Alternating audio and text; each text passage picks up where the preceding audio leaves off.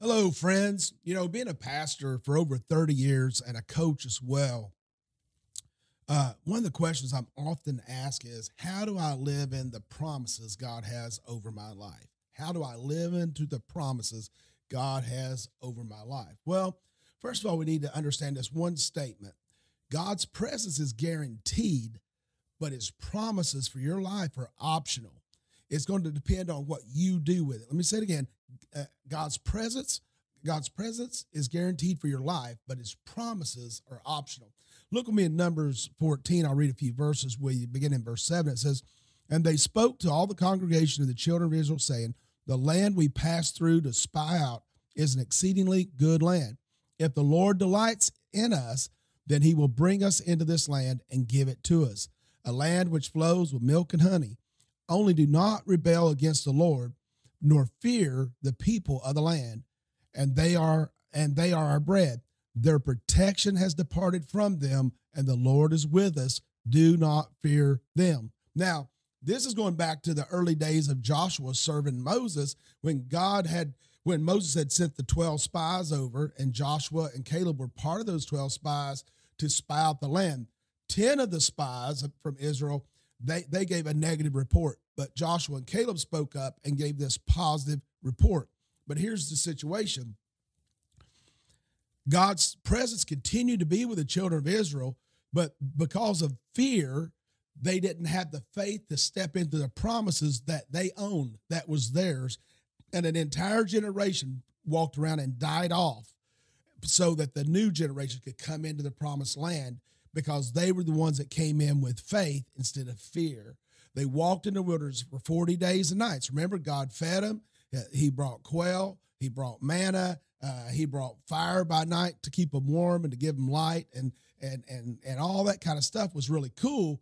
But it was really second rate to the promise that God had for their life. So we can live in His presence even if we're a, a mess in our life. He's never going to leave you or forsake you. But man, the promises, the blessing, the favor on your life, the gifts that he wants to give you, his son, his daughter, are optional depending on how you handle them. So let's let's go to where Joshua steps in, receives his commission from God after Moses passed away, and and here he is trying to understand what God wants him to do with his life and how he is to live into those promises. So we see here in Joshua 1, and we'll just go down to verse 6 and read a few verses. God tells Joshua, Be strong and of good courage, for to this people you shall. Who? Joshua, you shall. Wow. You shall do what? Divide as an inheritance the land which I swore to their fathers. Well, remember that land across the Jordan River that where they saw the giants and the big beautiful melons and fruits and plants and life, milk and honey, it says but also the giants were in the land. He said, Now, Joshua, you're the one. Moses couldn't do it. Your mentor, your spiritual father couldn't do it. But you are going to go over and take the land. He didn't even say you're going to take it. He says, You're going to go divide the land between my people. In other words, you have to take it before you can give it, right? so the land which I swore to their fathers to give them. Only be strong and very courageous. Now, it's nice that God told him that two times right there, right? Only be strong and very courageous, that you may observe to do according to which the law, according to all the law which Moses my servant commanded you. In other words, do it according to my will, my word, my truth.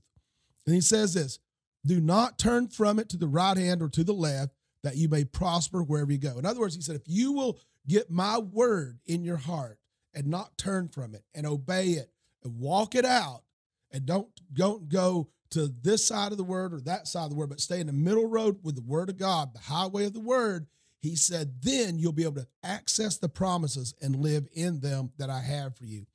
He says this the book of the law shall not depart from your mouth, but you shall meditate. That word meditated in Hebrew means to uh, to mutter, just to mutter it over and over. You shall meditate, you shall ponder it, it shall be in your mind, in your heart.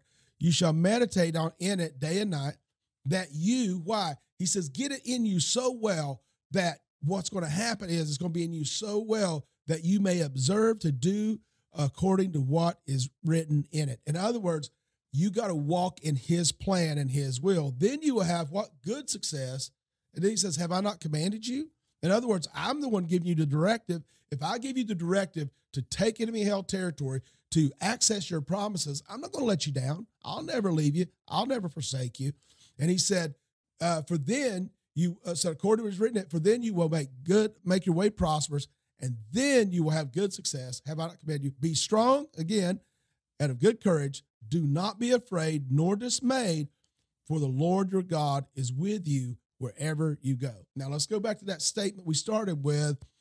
His presence is guaranteed, but his promises are optional. And as we look at that, we've been, been to meditate that. One of the things we realize his promises are optional. You know, you have a choice if you're going to go take that promised land. Joshua could have said, I like it over here where my forefather Moses was, or I'm going to go over here and take this other land first, God, and then I'll take that land. So the number one thing you need to learn, if you want to access those promises for your life and, and realize that, that if, how do I, how do I do what? Live into the promises God's made over my life, that I'm the head, not the tail, above and not beneath. Greater is he who's in me than he who's in, in this world. As we understand that, how are we going to walk in these promises that, that come in the package of salvation, healing, wholeness, spiritual salvation, all these things? He said, first of all, you got to do what? You got to walk into, uh, see, uh, you got to first of all make sure wherever you go, whatever promise you're going for is part of your assignment. I, I, I can't just walk in someone else's assignment on this earth. I got to walk in the plan God has for my life because that's where the rewards lie.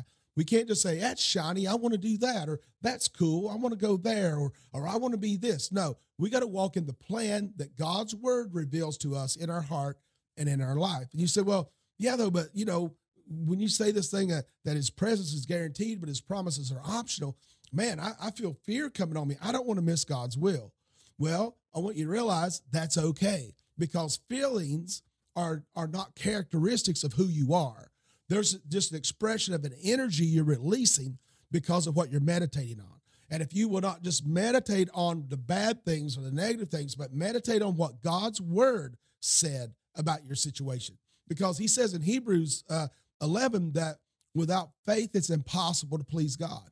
What's he mean? In other words, he's not pleased if we're not living the best life he has for us. That's his plan. That's his desire. He's going to still love you. You can still make it to heaven. You just won't walk in the promises while you're on this planet for God.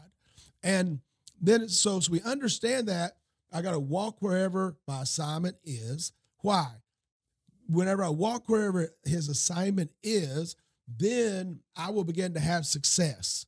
And as I have success, I will begin to walk in greater levels of fear rather than faith. You say, yeah, but how do I do that? How do I how do I walk and move out of fear into faith? Well, first of all, fear is an energy, right? It, it puts off emotions in your body, what you're meditating and thinking about. Now, fear is not always bad. I mean, we need to have fear that if I walk off a thousand foot cliff, I might die or I would die, right? You need to have fear not to get too close to the edge or fear not to handle electrical appliances trying to repair something if you don't understand electricity, whatever it might be. So we have to come to grips with this that fear is not a bad thing. Fear is just something that I use as a tool in my favor and I begin to focus on, as he said, keep my word in front of you day and night, mutter it, and, and, and to walk in that word only do the assignment I gave you, only do the plans I put out before you according to my word. That's our boundaries. And as we do that, what happens is then we access his promises. So don't allow your fear to keep you from your future. Don't allow your fear keep you from your future. You say, well, how do I encourage myself? Back to that question again. You got to talk yourself into it. Why? Uh, uh, Romans tells us what? Romans 10, how's faith come? Faith comes by hearing, and hearing by his word. So when I hear, how am I going to hear what God is saying to me? Through the written word of God. As I hear what I'm reading comes off those pages and it becomes revelation to me. It reveals his will, his plan, his truth to me. Now, those written words of the Bible, of the word of God, when they come alive in me, then all of a sudden I began to step into a whole realm of faith, and re- and I don't even remember the fears I have. All I can focus on is what did God's word say to me. Now, the key is don't just ponder it, keep it in your heart, speak it out loud. Speak it over your situation. Speak what God's word says about your health. Speak what that's his promise to you that that by his stripes you were healed. First Peter two twenty four. Speak it, ponder it, get it truth in your heart, but then speak it with your lips. That's important. Speak into it. Well, well what about financial blessing? Well, God says in Second Corinthians 9 that whoever sows sparingly reaps sparingly. So don't be a sparingly sower. Be a be a be an encourager and sow your life and sow your finances and sow your your wisdom and knowledge and all those things into other people and you get a harvest back off of that. So it's up to you to encourage yourself by speaking out loud the things you've been pondering in your heart from the written word of God. So that's how Joshua did it, right? Joshua had to encourage himself to do the Lord's work. And you know, everybody won't understand your assignment. There's times in your life you don't even understand the assignment that God has. But listen, every assignment is attached to a promise. Every assignment God gives you, that's a God assignment, not your assignment, His assignment over your life, there's a promise attached to it. And if we will just live into that assignment, we're going to get a promise way bigger, greater than what we could ever imagine on our own. So when you keep his word on your lips and you speak it out loud and you walk in his boundaries and you walk according and seek his assignment, then you receive his blessing and his promises. So that's how, you know, Joshua had to fulfill the purpose of God, just like you and I. It wasn't what he was feeling because even Moses got into fear and didn't go over when God told him to. So he's going to have to break family fears and and and family hindrances that were come up from the time he was a child here, you know, living in fear versus you giving that fear to God, taking his faith to access his promises through your assignment for your life. And, you know, we look at, well, what if Joshua hadn't fulfilled his assignment? Then the children of Israel wouldn't went to the promised land. You know, what if John the Baptist didn't fulfill his assignment? Then Jesus couldn't have been announced. What if Jesus Christ didn't fulfill his assignment? We couldn't be children of God. So we got to realize people are depending on the demand of the assignment God put in our life. People are depending, their lives, their eternity is depending on uh, what we do with the assignment God puts on our life. And then when we talk it out loud, we have to take action. Faith without works is dead, right? So what we got to do, the only way we have faith is knowing and trusting God and then take a step. Move forward, take action. And what is that? When it's time to step up, make sure the choice to step you step up in, make sure what you choose to step up in is not your assignment, but it's God's assignment. And then do what? Talk in your heart and in your mind and even speak out loud the purpose that God has for you to fulfill because people's lives are depending on what you do with it. So, as we end today, I just want to say this it's time to step up. it's time to encourage yourself in God's presence toward the promises He has over your life.